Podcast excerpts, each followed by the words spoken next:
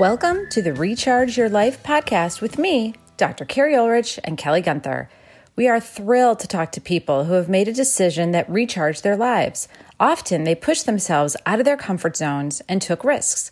We want to know about that decision point. Why did they make that decision? And most importantly, how can we learn from them? Kelly and I are passionate HR professionals, and together we co founded our HR consulting firm, Abbracci Group.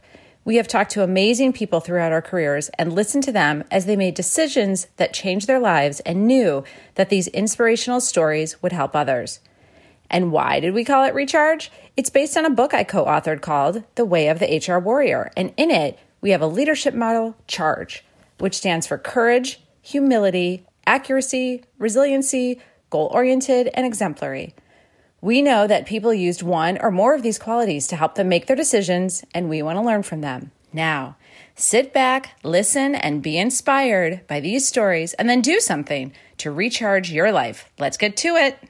Hi, everyone. It's Kelly. We're so honored to have Michael Harris as our special guest. Michael is the author of the number one best selling book, Falling Down, Getting Up.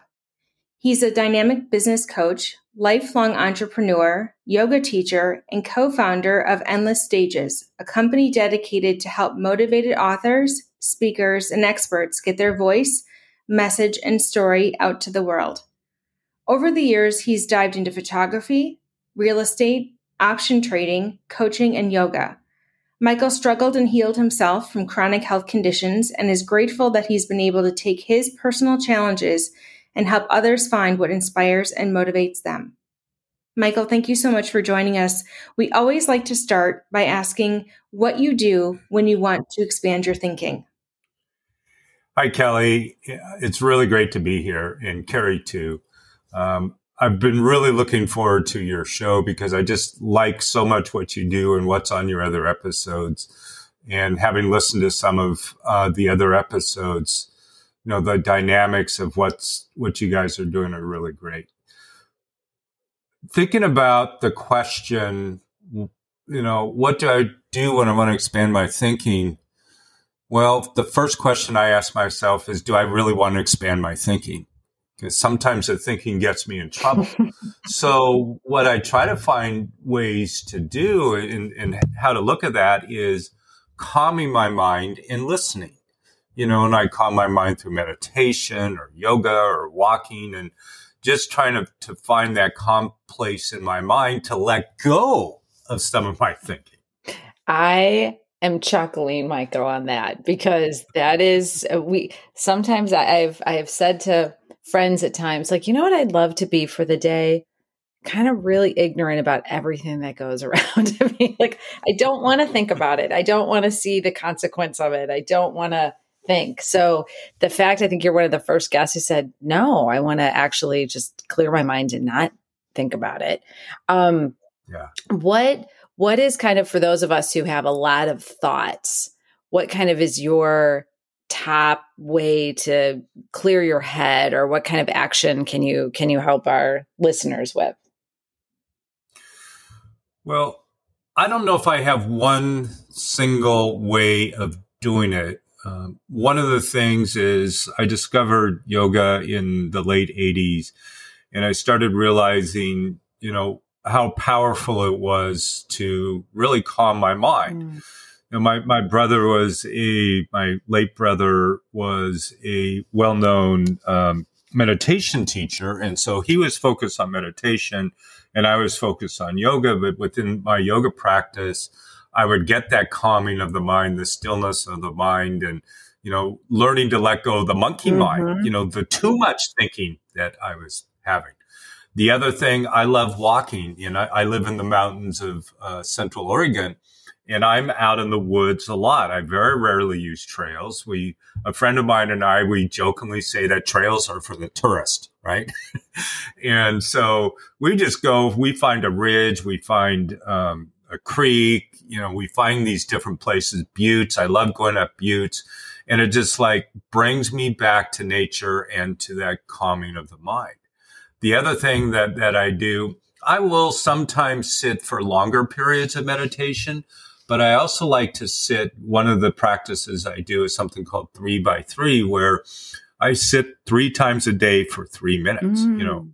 first one in the morning, in the midday. And the midday one's pretty good because oftentimes by midday, you know, my mind is filled with yes. all sorts of thoughts. So letting go of that is really powerful. And then one at the end of the day. Now, the friend of mine that put this together, they actually went to Dr. Bruce Lipton, which is a cellular biologist, and a lot of people know who he is. And he looked at this process and he thought it was one of the most incredible processes out there, the three by three meditation. Wow. I like because sometimes you think, well, I don't have time, or how do I kind of squeeze it in? So these kind of micro kind of habits, right? These these little things that you can do. Three minutes. You're like, okay, I can do three minutes. Like I can do three minutes. And I'm thinking yeah. that midday one is really important because you're right. That's when everything kind of gets revved up and your monkey brain and all the thoughts are going.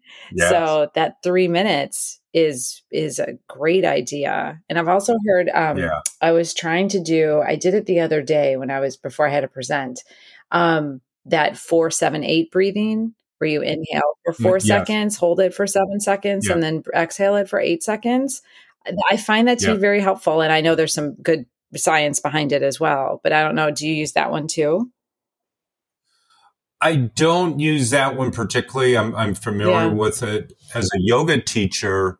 You know, really what I teach is how to breathe calmly, mm. regardless of the sensations that somebody's experiencing in their body or their mind during their yeah. practice. Just nice, calm, normal nice. breathing. And sometimes that's hard to do when everything's jumping It around. is. To really focus on it and it takes your mind off of it. So breathing is breathing's important for so many reasons, Mike. Yeah. yeah. yeah. Well, that's why they call it a practice. You know? practice. practice breathing. Um, okay, so now the big question that we love to ask is what is the decision that you made, or maybe it was made for you, that changed the trajectory of your life? And what are maybe some of those charge qualities that you used to help you throughout that process? I, I like the way that you said, um, I don't know if I'm going to use the exact word, maybe the decision was made for you. Uh huh. Yep. And I think that that happens sometimes that life tends to make decisions yes. for us when they yep. need to be made. And going back to the 80s, and you know, there's more than one point where I could say I made a decision that changed things. But one of the bigger ones is really that contributed to all the other ones was, in, you know, the late 80s or throughout the 80s, my life was pretty much a mess. I had gone through years of health issues. Way back in 71, I'd had 60% of my liver removed, gallbladder, cracked ribs, 21 blood transfusions, near death experience. So I was pretty beat up. That was from a water skiing accident. I ended up drinking a lot.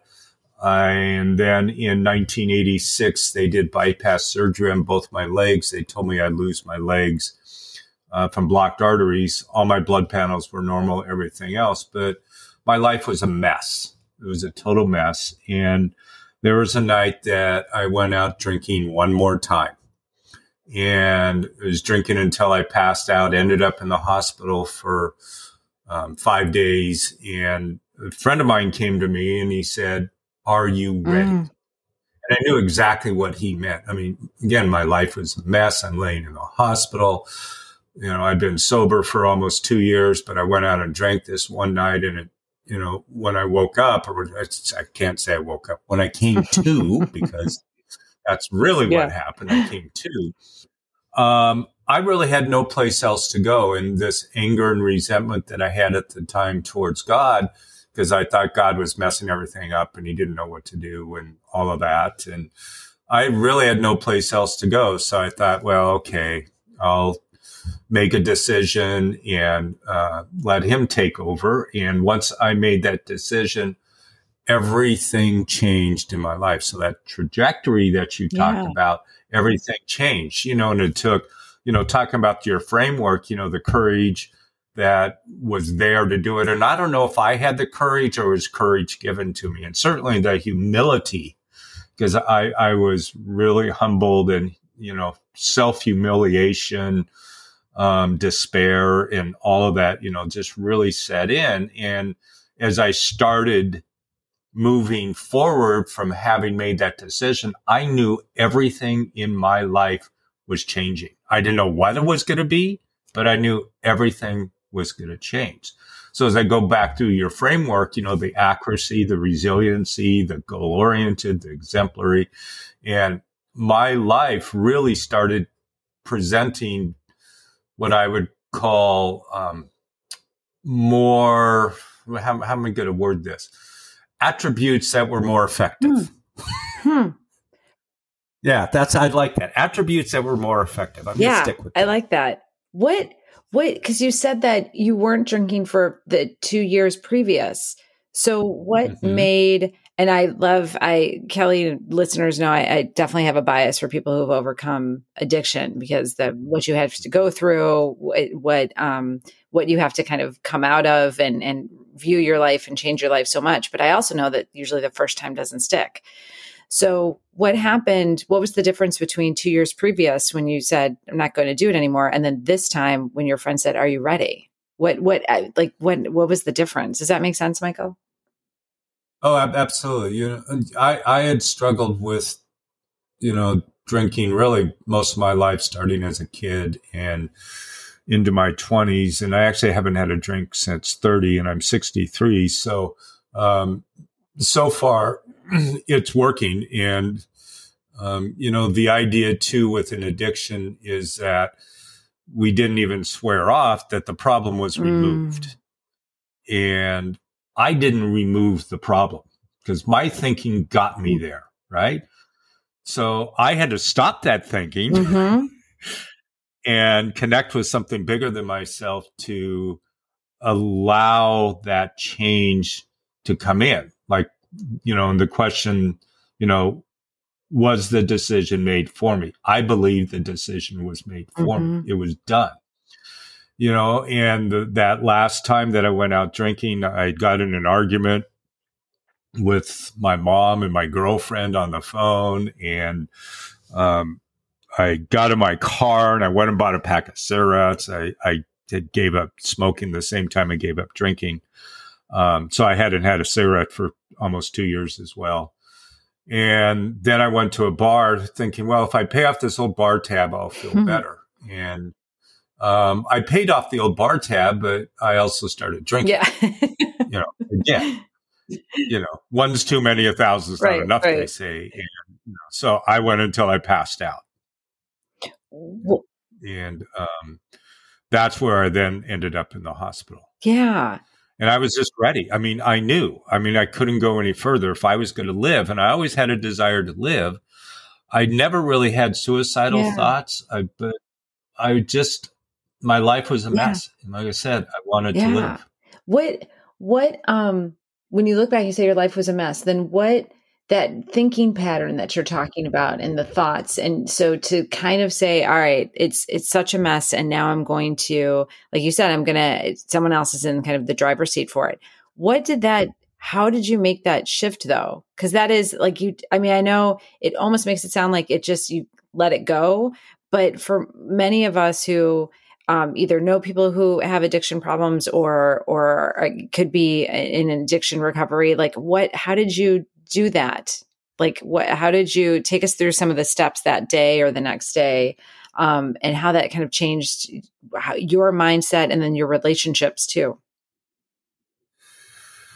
well there's this god character like i had mentioned that i was so angry and yeah. resentful for and and part of it went back to my water skiing accident as a kid and I had a near death experience. I left my body and I was in a garden area with spirit. And as I was coming back to my body, mm. I didn't want to come back. Mm. I wanted to stay where I was. And a lot of people that have, you know, near death type experiences, you know, they come back and they're immediately, you know, all happy and they've got this great mission that they're on at the time. Yeah. And Mine was, I mean, I was kind of a happy kid all the yeah. time, but it was like, why am I back here? I don't want to be back here. I want to be back there. Ah. And so that resentment and anger really set in. And, you know, as I come to, you know, the end of that journey of drinking and, and, addiction to where I was ready. I mean, I remember being in the hospital bed in, you know, it was 1988 and making that decision and feeling literally a swoosh. I mean, I still call it a swoosh. It's just like this feeling in my body that something had shifted and changed. Mm. And again, I don't think I did it other than having made that decision that I needed a new yeah. life. And so with, with my friend Jim there and, you know, he helped me a lot and I, I got with a group of men and, you know, that were also dealing with, with drinking and it really helped set a new foundation in, in my life. My relationship with my father had been rocky at times. So connecting with, with other men that were struggling in the same way that I was, was really, you know, the foundation mm-hmm for me to have a better life. I, I, what I really appreciate about your story is that kind of just letting go, if I heard it correctly, just letting go of that anger and just going, yeah. that's gone. Like I just have to let it go. Like it's not serving me to use. I always hear this when I'm in yoga. It doesn't serve you any longer. and that, right. And I love that because it served you for a while, but it no longer serves you. And so that anger just yeah. didn't serve you at all and you just had like that's enough and that's that bottom that we all have regardless of addiction of maybe i have it because i hate my job um i don't like living where i'm living or whatever it is but you kind of hit this i got to let this go so michael yeah. when you let it go as we like action here kelly and i um what so you you let it go and then you found what i love about your story too is you found it sounds like a, a, group to help you through it because most of us can't do it alone and so tell us about like how you found how you opened yourself up to that to being vulnerable and asking for help and and taking that help and and using it what was kind of again different this time um, when you took that help and were with the men's group well you know i'd been circling around, um, you know, recovery type programs for a while, you know, for a few years. And uh, my friend Jim was involved in this uh, group of men, and there was a dozen of us. And he said, Why don't you come and do this with us? And it was it wasn't like a 12 step program mm-hmm. as such at the time. Um, but it was this group of men, and many of them were sober and involved in different programs and such. And so, as we started doing that work, you know, you know, there's the terminology "more will be revealed," mm-hmm. right? So, more was being revealed about my life, about who I was, about my relationship to men, um, and women because the relationship to men is really important to have relationship with mm-hmm. women. And so as that evolved, and I, I want to touch back on my anger and resentments that I had for a long time with God, because I also took a look at my anger and resentments that I had towards other people. Mm. And I really realized that like you know, resentment towards my father or friends or didn't matter who, institutions didn't matter, was really my resentments that I was holding on still to God. That those were like seeds that had been planted in different places. You know, that anger and resentment I had towards people. And as I dealt with that, I realized that as I became closer to God or higher power universe, doesn't matter what you call it, as I became closer to that and more comfortable with that, those resentments that I had towards other people also began began to dissipate. Mm. So getting right with my, my, perception of God helped me get right with other mm. Well, and I just I that story of you in the accident and and having the near death experience, and I've heard other people say like I was I saw something or I came back, and you're right. A lot of people, especially in storytelling, right? You come back a more vigorous person of like I know what it's like, and I'm gonna do an impact. And so, for you to say, no, it was really nice over there. Why am I back here?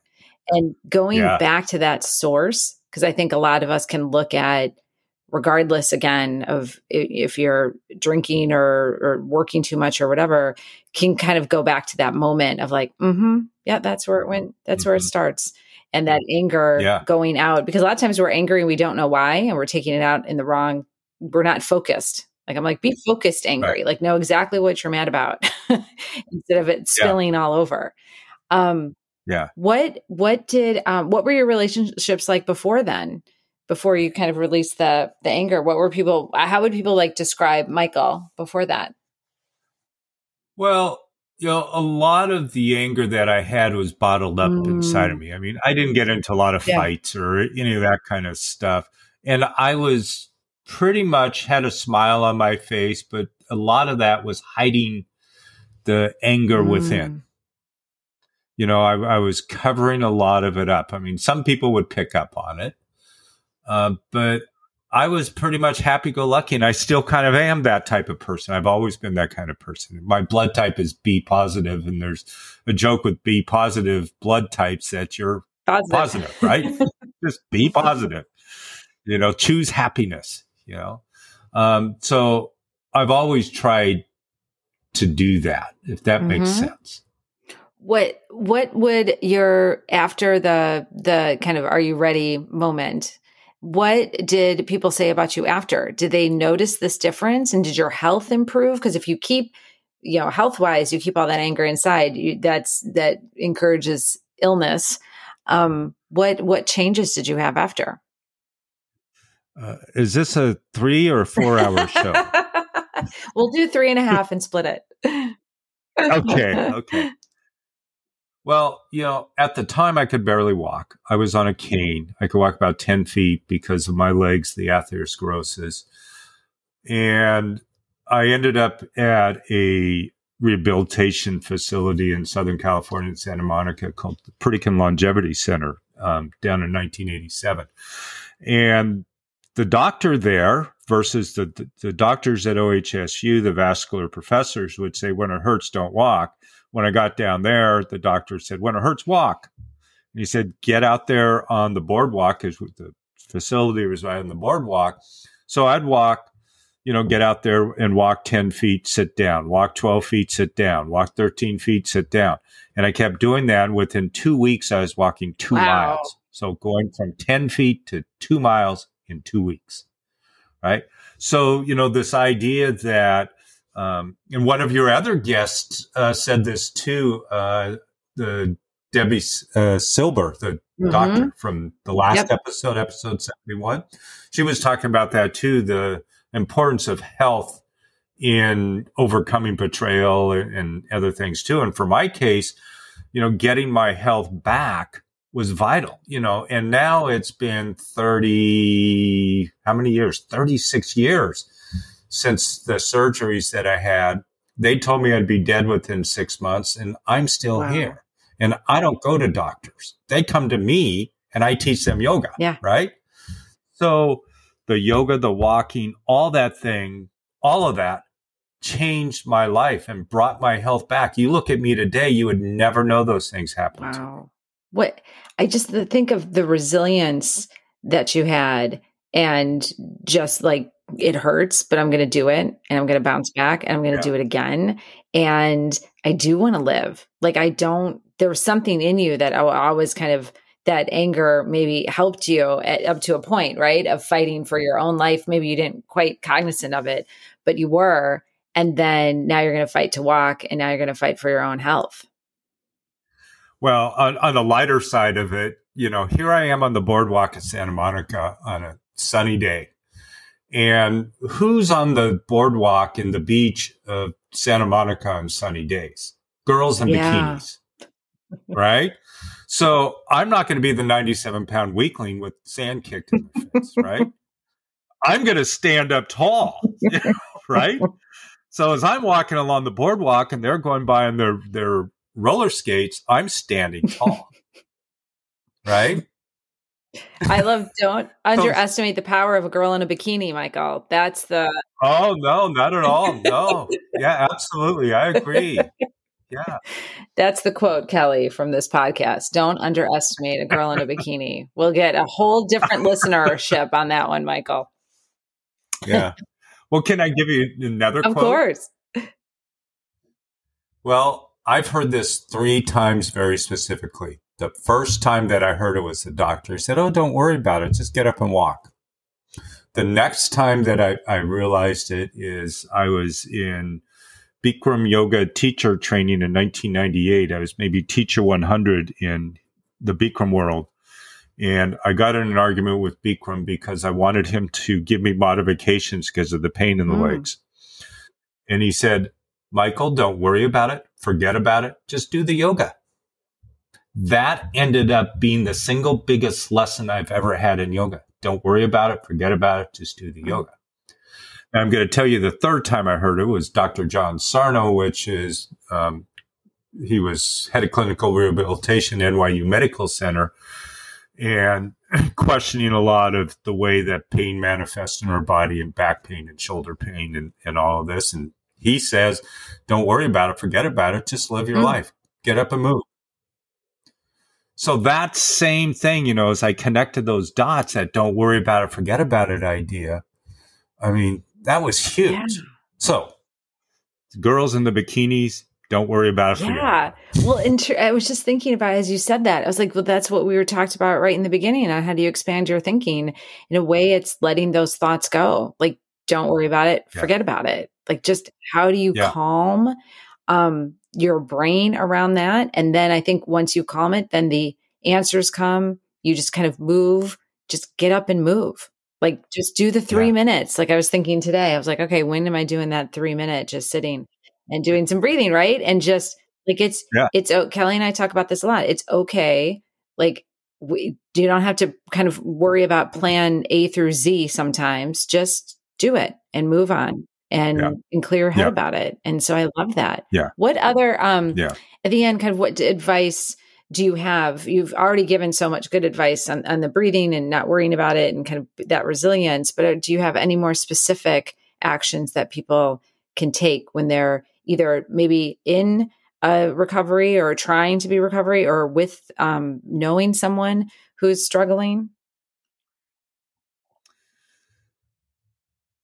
There's so many different avenues I can go down. One of the things, and it's been mentioned a little bit, is moving the body. Mm. Moving the body is so remarkable. Just going out and taking a walk. You know, the, the reason I get out in the nature and I'm, I'm blessed to live where I am is you know i get out i get in the woods i get in mm-hmm. nature i, I get connected I, I forget about politics and wars and mm-hmm. you know relationships and, and all that stuff and the, the calming of the mind is, is so beneficial but you can get that i mean you walk 20 minutes you've gone about 2000 steps in 20 minutes the average walker and that's going to change everything. It's going to change the chemistry in the mind and the heart and the whole body. You're going to increase your heart rate. You're going to calm your mind. Your parasympathetic and sympathetic nervous systems are going to start to balance out and calm down.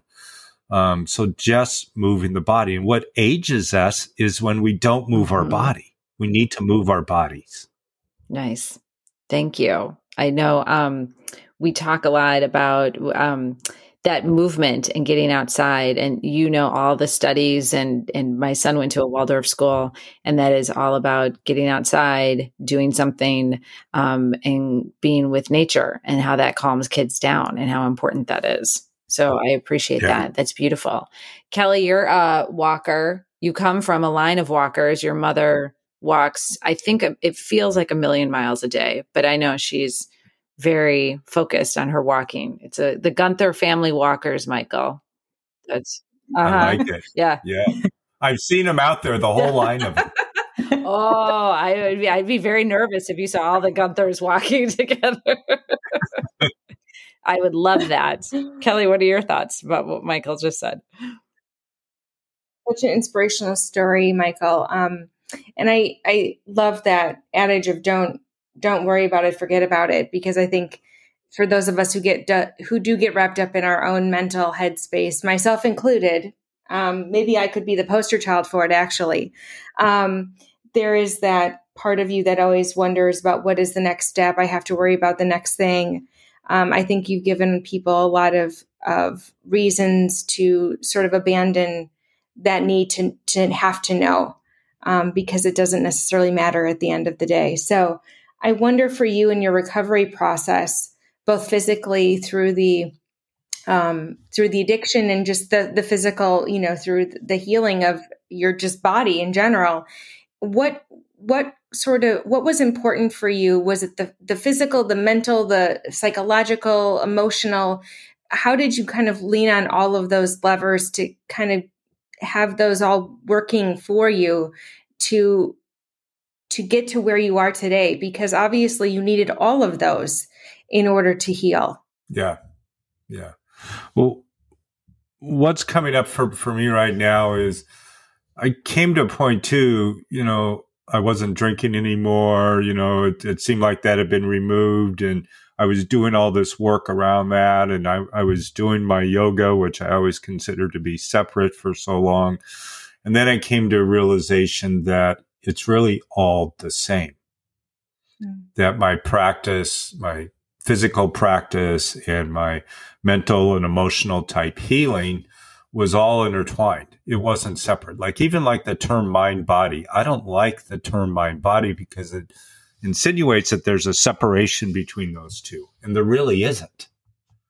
You know, it's like mind ball. I mean, I, I don't know how, how you would say, how, what word you would use, but it, it's like the same, you know, like the yin yang sim- symbol oftentimes people will see, see the two parts, but there's the third part in the middle, which connects them together. Right. So it's like bring it into that balance point. What is that balance point? Mm. So moving. And I, th- I think it's so powerful. You speak from this place of just total reverence about your experience and your um, the compassion that you have, I think, for others who might be going through a similar experience, placing no judgment on what that their experience might be might feel like. Um, I think it just it it sheds light on on just who you are in general. So I thank you so much for being able to to share your story with us, in particular the the journey that you've taken, um, because it obviously was fraught with um, a lot of of um, challenge. Um, and and at such a young age too that you you had this near death experience and it's really taken you um, the course of your entire adult life to to kind of to learn and, and to grow into who you are. But this person that you've turned into is just a tremendous human being. Um, and that you're sharing all of your wisdom with us is just incredible. We're, we're tremendously grateful for you for sharing your story with us.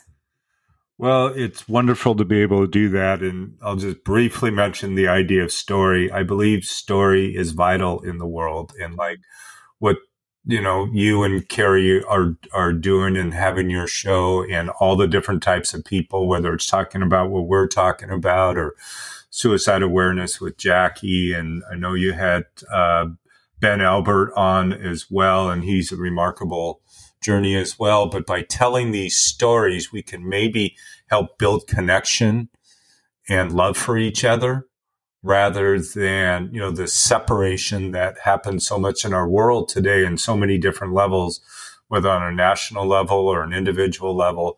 But so the stories, the idea of stories and podcasting helps connect because anybody can listen to this show for years on end now. It's going to be posted on your site and Apple and different places.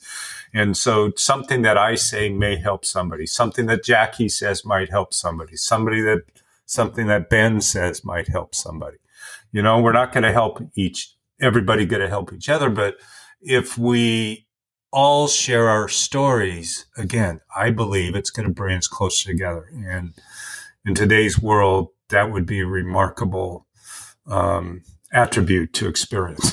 Amen.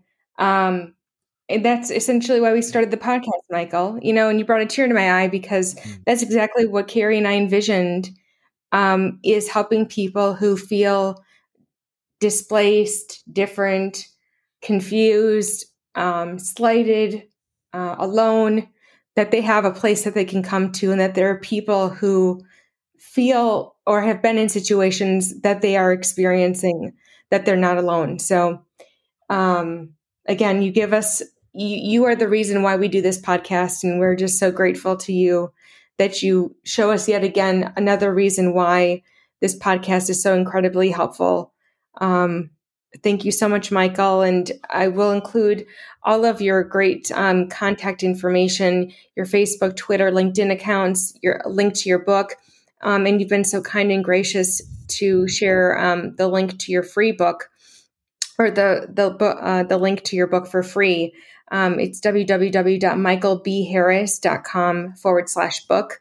I'll also have that in our show notes um, for our audience. Michael, thank you so much again for being on our podcast. We're so grateful to you um, and continued good health to you um, and to all of our listeners. Thank you to both of you. Thank you for listening to the Recharge Your Life podcast. Please sign up for our newsletter at abbraccigroup.com and follow us on social media. You can find us on LinkedIn at Abbracci Group, Instagram at Warriors of HR, and Twitter at Warriors underscore HR. Remember to subscribe to our podcast, leave a review, and please tell a friend. And be sure to drop us a note on how you are recharging your life. We can't wait to hear from you.